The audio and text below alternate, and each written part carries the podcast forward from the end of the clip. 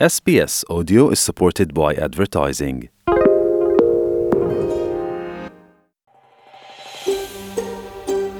Quý vị đang nghe SBS tiếng Việt, hãy vào sbs.com.au/vietnamese để đọc thêm những câu chuyện thú vị khác.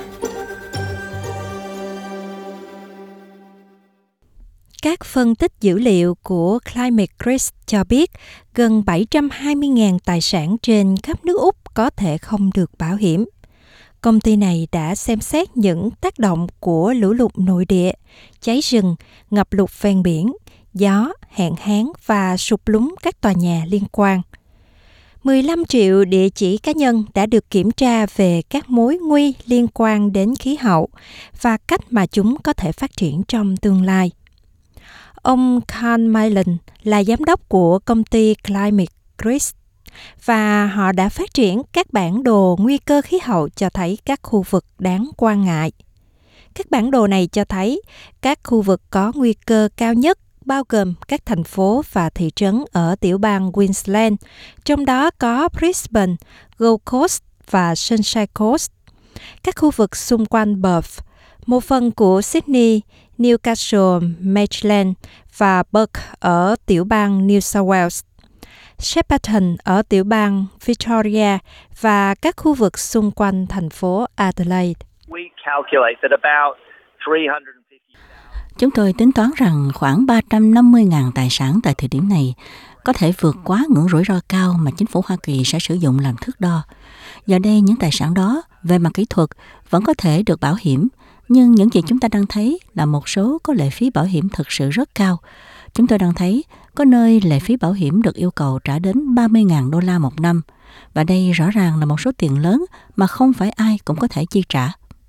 Ông Khan Mayland cho biết trong một số lĩnh vực này thậm chí không có bảo hiểm cho loại rủi ro có liên quan. Ví dụ như ở các vùng ngập lụt ven biển, mọi người không thể được bảo hiểm ngay cả khi họ sẵn sàng trả tiền cho bảo hiểm. Ông Maylan nói rằng, rất khó để đổ lỗi cho các công ty bảo hiểm, vì các công ty này cần phải chịu rủi ro về giá cả, và chính quyền địa phương thường buộc phải cho phép phát triển tài sản trong các khu vực được chỉ định bởi các chính phủ, tiểu bang. Ông nói rằng, phí bảo hiểm tăng cũng có thể gây ra những hậu quả cho các chủ nhà hay những người đang cố gắng mua nhà. Về nguyên tắc mà nói thì nếu nhà của quý vị cần được bảo hiểm đầy đủ, mà việc bảo hiểm tài sản trở nên khó khăn, thì tài sản có thể trở nên khó bán trong tương lai vì người mua không thể đáp ứng các yêu cầu của ngân hàng. Cho nên, mọi người cần phải chú ý đến việc bảo đảm nhà của họ có khả năng chống chọi với các mối nguy hiểm ở địa phương hoặc thực sự tham gia với các hội đồng địa phương để cùng nhau giải quyết vấn đề đó.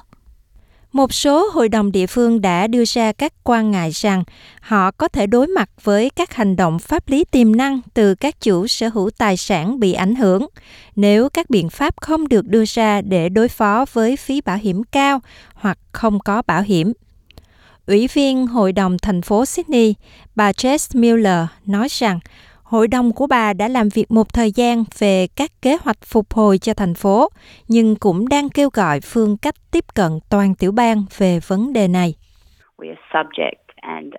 Những gì chúng tôi muốn thấy là có nhiều ý kiến liên kết hơn giữa các tầng chính phủ khác nhau để bảo đảm rằng địa phương chúng tôi đang xác định mức tăng trưởng mới hoặc nơi chúng tôi có các cộng đồng đang gặp rủi ro. Chúng tôi cũng đã có kế hoạch nghiêm túc về việc mọi người có nên sống ở đó hay không và sau đó những loại thay đổi nào trong việc kiểm soát quy hoạch cần được thực hiện để bảo đảm rằng các cộng đồng hiện tại vẫn an toàn. Ông David Craven là giám đốc của tổ chức Cities Power Partnership,